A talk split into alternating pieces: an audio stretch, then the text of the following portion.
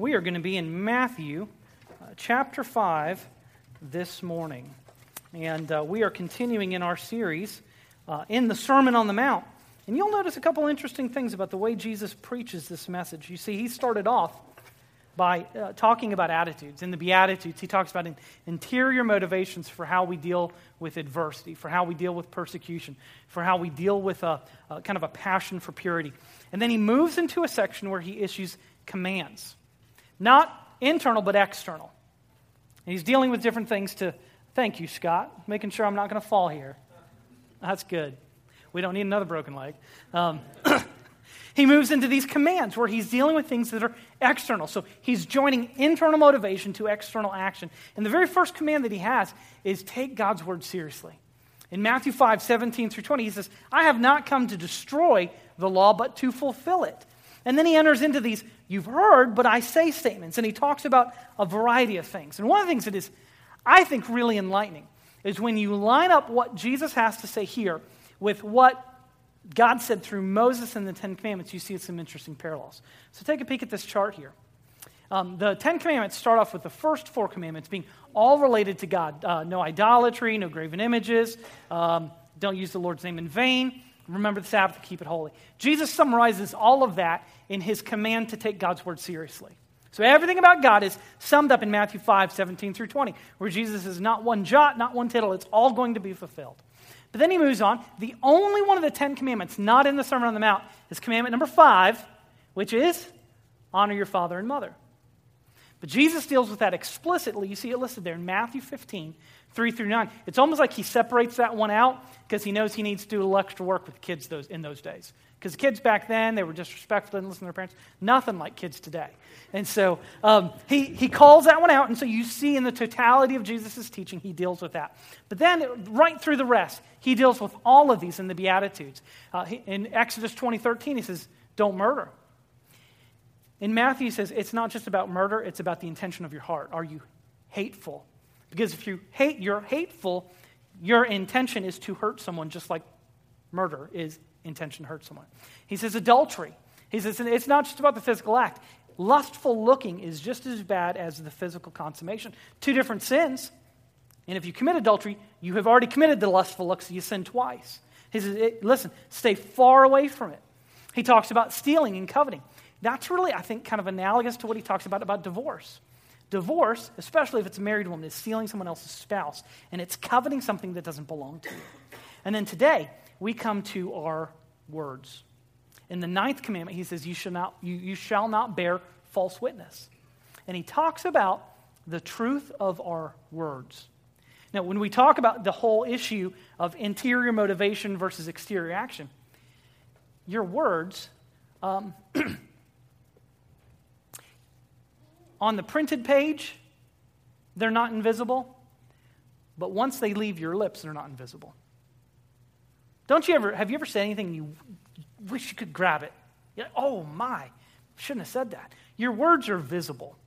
Your words will leave a mark. And Jesus is dealing very explicitly with a command to be truthful in our speech. What I love about this is Jesus is not so much in, intensifying or reinterpreting the Old Testament as much as he's saying what it originally was intended to do in the first place. And just we have messed it up. So here's the problem.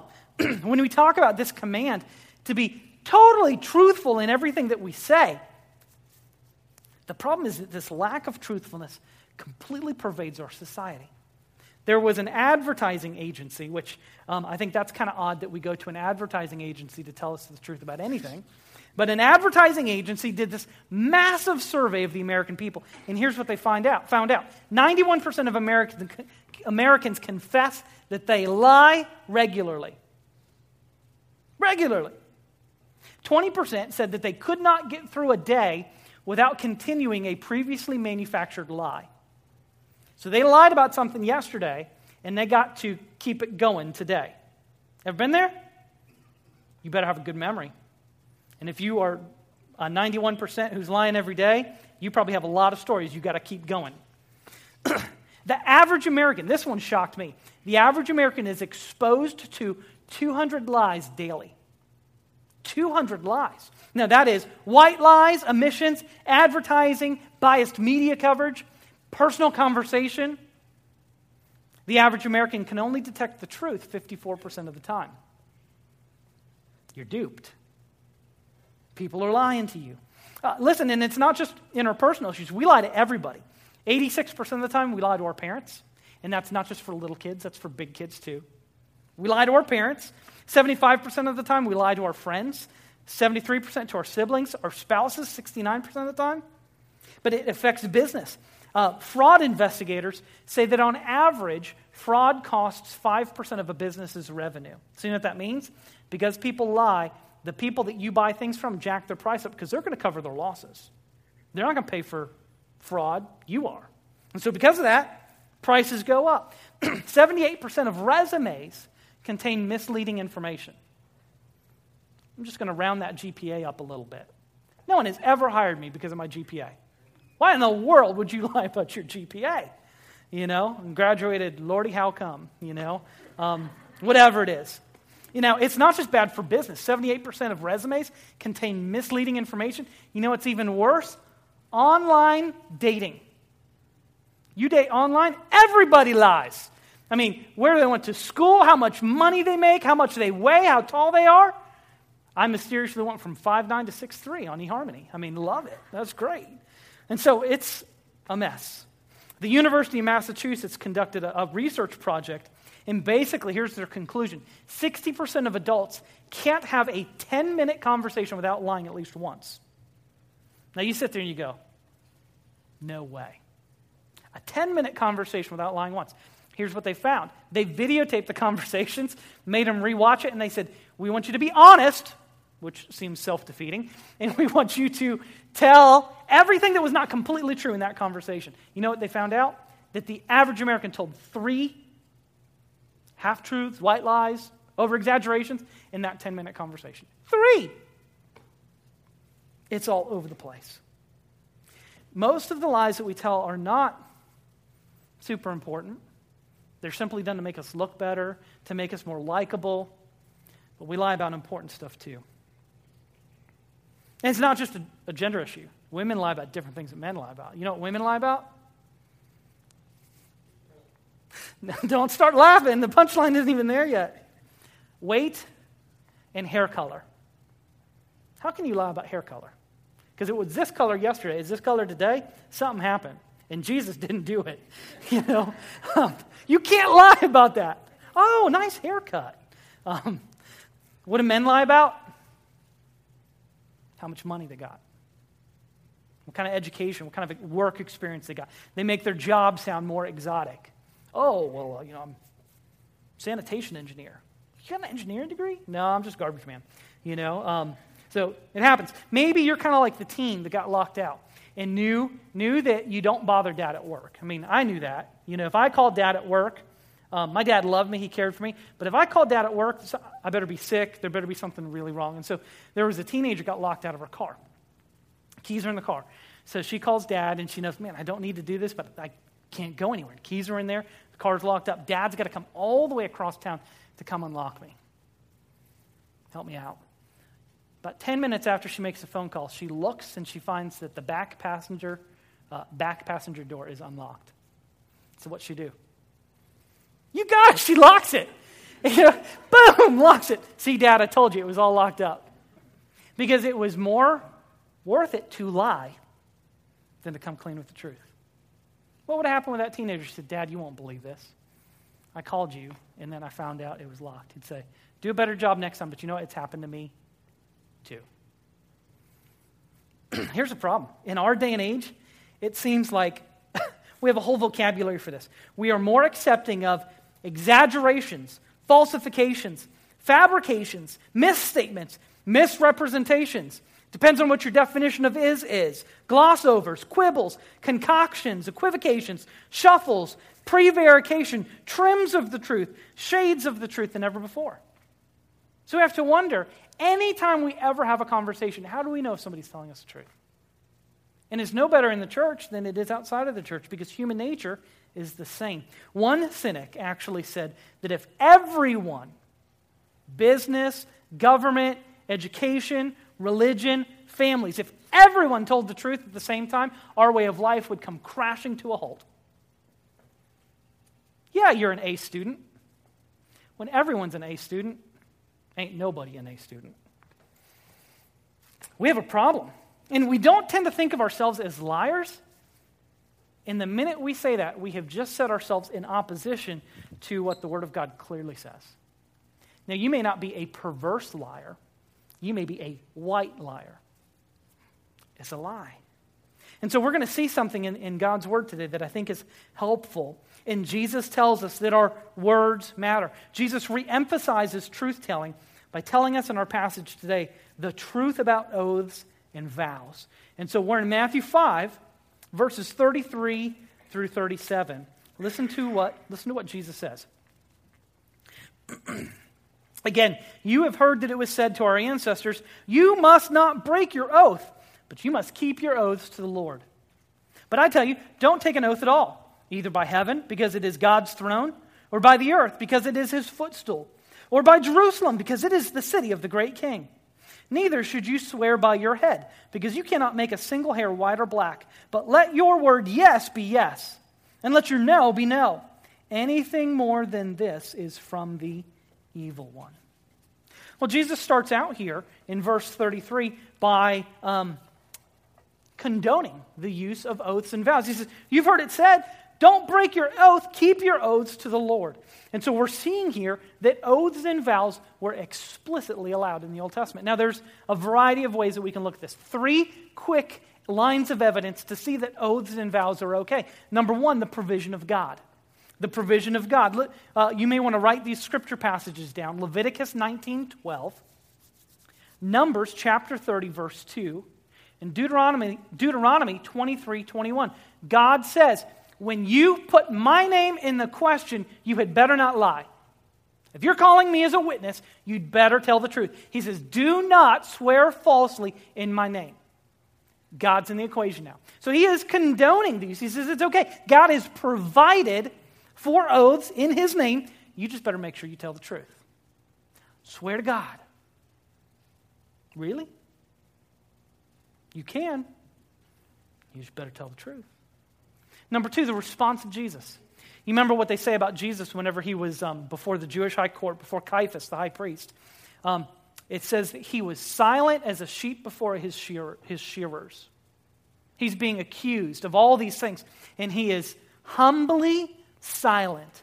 And then Caiaphas says, I adjure you by the God of heaven, are you the king of the Jews? He invokes an oath, and he invokes God's name. And what does Jesus do? He's not silent anymore. He says, it is as you say. Jesus responded to an oath. He was quiet when he was just talking to men, but when God's name was invoked, he said, It's true. It is just what you say. And then, thirdly, there is the example of the saints. All kinds of people swore in God's name, and it was a good thing. Abraham swore in God's name to prove his truthfulness. David swore in God's name to prove his truthfulness. God swore in his own name. Who does God swear by? Himself. And so when he makes the promise to Abraham that I will bless you and multiply you and make your descendants like the sand of the sea or the stars of the heavens, he says, I, I promise that this is true by my name. He swears an oath. And so listen, God doesn't have to swear an oath because his word is questionable. He puts himself on the line because the, this issue is of such special importance that he says, Truly, truly, I say to you, by my own honor, by my own character, I am telling you the truth. Now, he gave parameters for these oaths in God's name because he knew that we would need them. Because you know what? Our normal everyday conversation is full of what? Lies and half truths. So he gave us an out to have a way to really kind of say, in our house, it's honest, honest. If you're telling a story and we think you're telling a story, I go, honest, honest?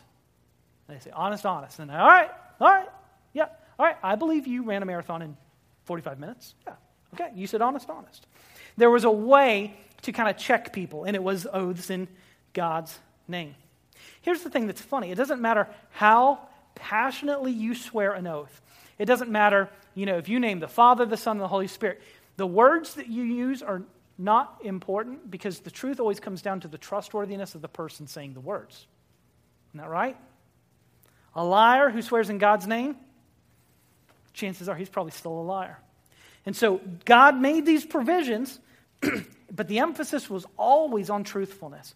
And so as we see what Jesus is telling us in this command, it's kind of odd because last week we looked at his commands related to sexuality and marriage, and he talked about how lustful looking is wrong, and there is, there is such a thing as unjustified divorce. Here's what he's saying now. I mean, the next passage is on truthfulness. And so he's saying, Your mundane, everyday speech is just as much a matter of discipleship as is sexuality and marriage. So, would you put your normal, everyday conversation on the same level as issues like lust, adultery, and divorce? You see, Jesus' form, Jesus' school of discipleship is not just about the big things. It is about every little thing that makes you who you are. Here's the problem the people in Jesus' day had contradicted the divine design by creating a convenient distortion. the people in Jesus' day had contradicted the divine design by creating a convenient distortion. You can see from what Jesus said in the passage. They were swearing by heaven, and they were swearing by earth, and they were uh, swearing by Jerusalem, and swearing by their head. They had created this whole elaborate system of apparent, of apparent integrity. These guys are taking oaths, they're making vows, but they were actually fully and intentionally duplicitous. They were telling lies. They were hiding behind the sign of, hey, I've made a vow, I've made an oath, so it looks like I'm being truthful. But they had no intention of fulfilling it because they could say, you know what? I didn't do it in God's name. I'm okay. So we see this example in kind of two ways in our own life, okay? this is a this is a false story illustration. It's not true. Um, but let's say grandma's made some biscuits. I'm not talking like from a can. Talking biscuits. Mmm. Buttery, big, fluffy, and flaky. Anybody hungry? They're good. I mean, these are grandma's biscuits, not, not Cracker Barrel, not, not Hardee's, none of those places. Good homemade stuff and she made one for everybody. And Caleb happens to be the last one to come down to um, breakfast that morning. And he comes up, and there are no more biscuits. So he goes, Chloe, did you eat my biscuit? And Chloe goes, I was watching TV. I didn't ask you if you were watching TV. I asked you, did you eat my biscuit? Well, Grandma lives right around the corner. You can go get more of it. I know I can go get more. Yes or no? Did you eat my biscuit? What do we do? We evade the question. Now, you know, you got to be kind of skilled to do that. You got to have mad skills, kind of, kind of know where that's going to go. Have you ever evaded a question? Have you known what someone is asking you? They're asking you a yes or no question, and you like start talking about foreign policy in Iraq or something like that. You have something else, you're not going to go there. Why? You are not a truth teller. Picking on kids this morning, but I remember this from the playground. I used to do this. I don't know what they do now. You know, my kids talk about pinky promise. I guess if your pinkies touch, there's like fairy dust that makes you tell the truth if you do that. I don't know what it is. But you get a kid that says, hey, you know, you're my BFF, you're my best friend. And then, like, the next day, they're like talking about each other. I'm like, hey, I thought you were my BFF. And the kid does this. Got my fingers crossed. Doesn't count. And that's what they were doing back in Jesus' day. They had created this system where it, they could make all the oaths and vows that they wanted, but if it wasn't in God's name, it didn't count. So I swear on my mother in law's life, I'm telling you the truth. Don't count on it. I swear on the life of my rodent puppy, rat dog, on my cat. Who was it that wanted to get rid of their cat this morning? Somebody wanted to get rid of their cat. If that person makes a vow in the name of their cat, you know they're not telling the truth. And so we come up with all of these examples of kind of looking like we're telling the truth by evading the question, proverbially crossing our fingers. And so this system that God had designed for truthfulness, oaths in his name, became a cover for clever lies. And so they would kind of compete with each other. You know, what's the most ridiculous oath you could make? I mean, it sounds like a game show. You know, ridiculous oath of the day. You know? And unless God was named, you really don't need to be conscientious about keeping it. As long as you don't get tricked into making an oath in God's name, man, you can lie your heart out. It's wicked. And so there's two central problems in this system.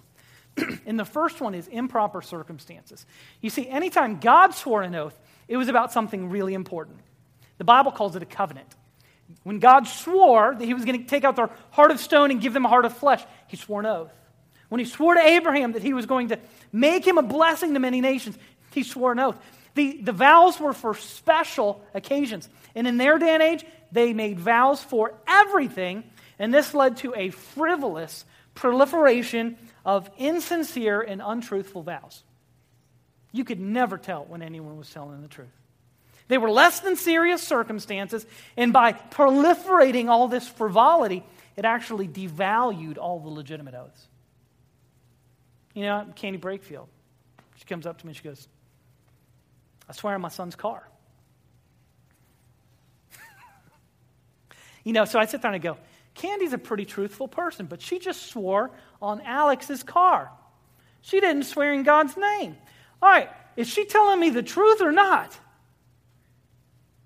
Don't know. She swore an oath, but it wasn't an oath in God's name. So what? What do I do? What do I do? Improper circumstances, vows for everything truth in nothing. The second problem is misplaced emphasis. you see, they were focused more on the technique than they were on truthfulness. Did you, did you vow in God's name?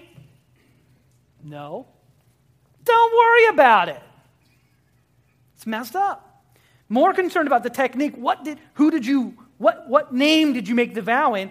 Not concerned at all about truthfulness. It's okay to lie just as long as you don't name God. And here is the problem we do this every day. We do this every day.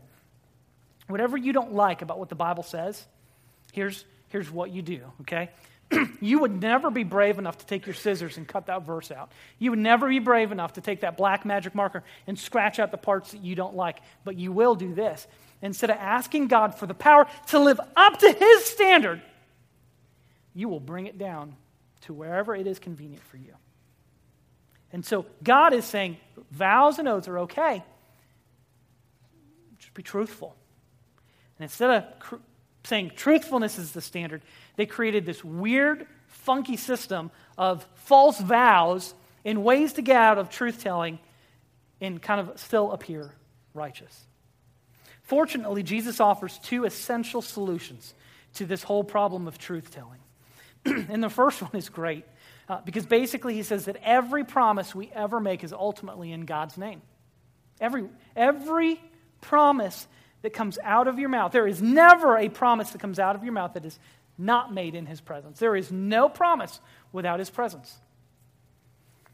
No promise without his presence. Now, you saw these examples um, in the Old Testament. People were swearing by heaven. He says, um, Yeah, you didn't swear in God's name technically, but isn't heaven God's dwelling place? You're swearing in God's name. Well, we swore by earth. Yeah, you might not have sworn in God's name, but isn't the earth God's footstool? You swore by Jerusalem. Isn't Jerusalem God's holy city? You swore by your head. You, don't, you don't have any power over your head to make your hair black or white. Guess who does? God does. Everything you could ever possibly swear by stands in some relationship to our sovereign God. And he says, You cannot make a promise without invoking God's presence. So at this very moment, where is God? There. He's everywhere. You can't say anything that is not in God's presence. Your husband might not hear you. What'd you say? Oh, nothing, dear. God can hear your mumbling. He hears what you say. And so, listen. Marcy's on, uh, she's chaperoning the youth trip this weekend no small degree of consternation from a preteen to have your parent on the trip. Um, you know why? you can't get away with stuff when mom and dad are on the trip. And there's something about knowing about God's presence that makes it easier for us to maintain our integrity. If everything you said you knew went from your mouth to the ear of God, would it help you just a little bit? You see, we know this. We don't know it. You don't do anything without God hearing. Number two, he says this, and man, this is kind of where the rubber hits the road. All Christian speech, which doesn't mean like what you talk about on Sunday morning, all speech that comes out of a Christian's mouth, every word, should be inherently oath laden and transparently honest. What good does it do to be a Christian and not be a man or a woman of your word? Jesus isn't eradicating oaths. He's simply saying, you know, when you, when you swear in my name, it's important things like marriage. I vow before God and these witnesses. Uh, it always kills me. You know, you go to a courtroom, you put your hand on the Bible, and I'm just, I'm not a big fan of like wasting time. And so you swear to tell the truth, put the period there. What do they do? They have to go on. You swear to tell the truth, the whole truth, and nothing but the truth. Isn't that the truth? Why do we need modifiers to describe what kind of truth we're talking about? Yeah, I'm going to tell the truth, but not the whole truth. Then it's not the truth. So we, we even in our court of law, we have to like tell people what we mean by the truth. Will you tell the truth, the whole truth, and nothing but the truth? That's truth. I figured that out with the first part of the sentence telling the truth. And so he's saying, guys, we should tell the truth. He's eliminating untruthful, uncalled for, intentionally deceptive oaths. So when Jesus says, hey, listen, I'm not crazy about these oaths at all, he says that in verse 34. I tell you, don't take up an oath at all. He's not talking about, you know what, if you took wedding vows, you're a sinner. If you've ever had to give testimony in a court, you've been disobedient. If you've ever said the Pledge of Allegiance, you're messed up. No, when he says don't take an oath, then he goes into swearing by heaven or swearing by earth or swearing by your head or swearing by Jerusalem. He's saying don't make false promises. And his point is it's not just our oaths that need to be truthful, but all of our conversation. Disciples should never need to prove the truthfulness of what they say. Never. You see, here's what's bad Again, Christians should know this, and Dr. Seuss gets it better than we do. Anybody know Horton? He's right here. Take a peek. Horton's an elephant. And he says this I meant what I said, and I said what I meant. An elephant's faithful, truthful, honest, 100%. If a kid can get this from a Dr. Seuss novel, can we not hear this from the lips of our Lord and say, I exaggerate? Forgive me. Yeah, the fish was this big. Yeah, the marathon took me two days. Um, yeah, I had french fries with my lunch on Friday. Um, uh, yeah, I didn't do my exercise while you were gone on the youth trip, wife. You know, I, I, think it's, I think it's terribly interesting that I'm preaching a sermon on having to tell the truth when I have to explain to my wife today how my son broke his leg. So, um, pray for me. so here's the question where, where is the gospel in all of this? Because basically, I've just said, y'all are dirty, rotten liars, and I am too. You feel good? Anybody going, I'm not a liar? Never told a lie. Me and George Washington. Where's the gospel? Number one, it's this. You know what you need to do this morning? You need to admit you're a liar. The Bible says, come clean. You know what? God already knows it. I tell people this. People, people don't like to come and talk about discipleship issues, relationship issues. I go, listen, I've already got the most important thing figured out about you. You are a sinner. You are not going to tell me anything about how messed up your marriage is that I don't already know. Now, I may not know the details, but you're a sinner. So you're not going to surprise me. It's just filling in the details of what the Bible already says about you. And you know what? I'm a sinner too. So you know what? That makes it easy for me to understand what you're going through. Don't be freaked out about coming clean because you know what? God already knows it. It says that before the word even leaves the tip of your tongue, He knows what you're going to say. You know why? It says the Bible says what comes out of our lips comes from where? He knows your heart. So why do we not admit that we're a liar? Because we want to look cooler. We want to look better. We want to impress our friends. Well, you know what? Your friends will figure it out too. They'll figure out you haven't told them the truth. The only one doesn't know that you're a liar is you. Your wife knows it. Your kids know it. Your friends and coworkers know it. God knows it. So admit it.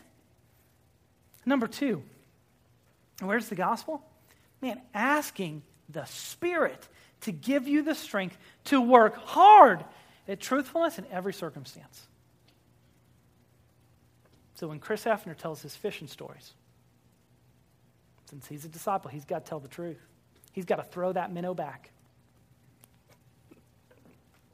That means, you know, uh, I'm not going there. Well, uh, I'm not going to mention a name. When somebody talks about, yeah, this is my natural hair color. Um, no, no.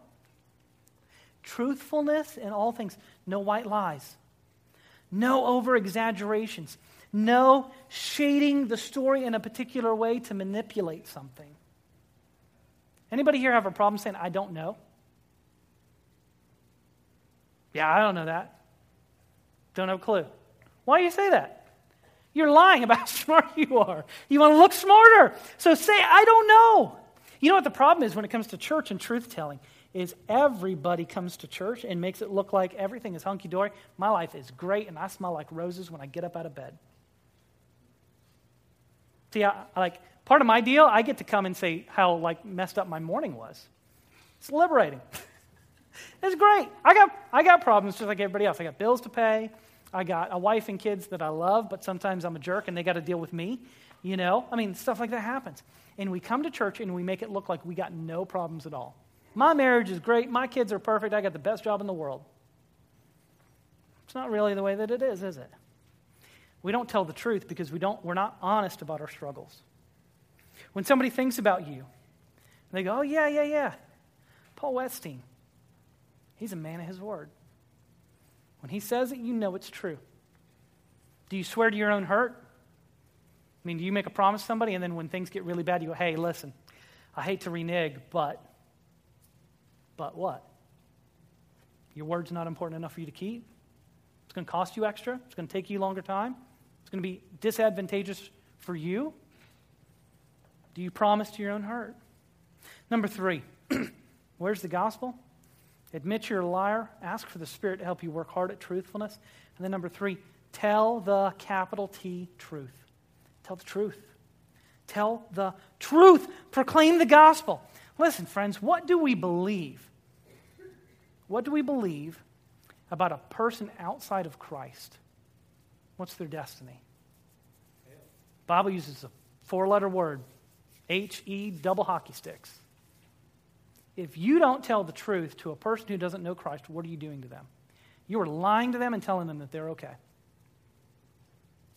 Do you believe it?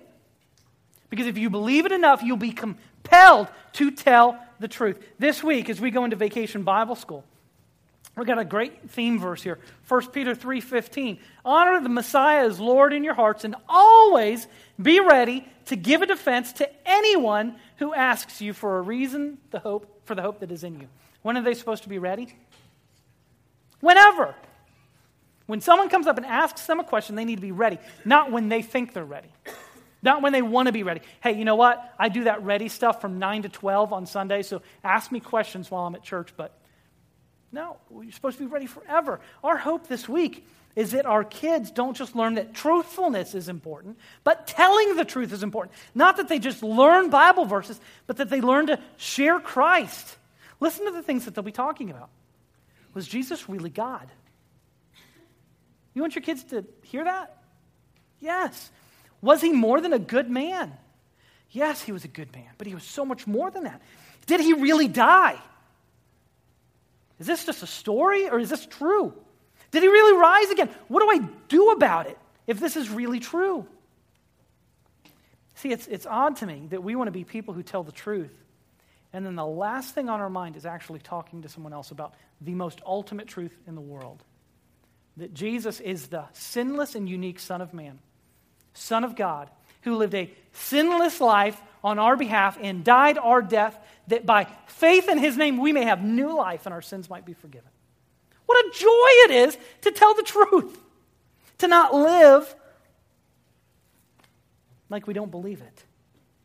So here's the issue God says to us this morning total, absolute, complete, not watered down at all truthfulness is the standard for every word that comes out of our mouth.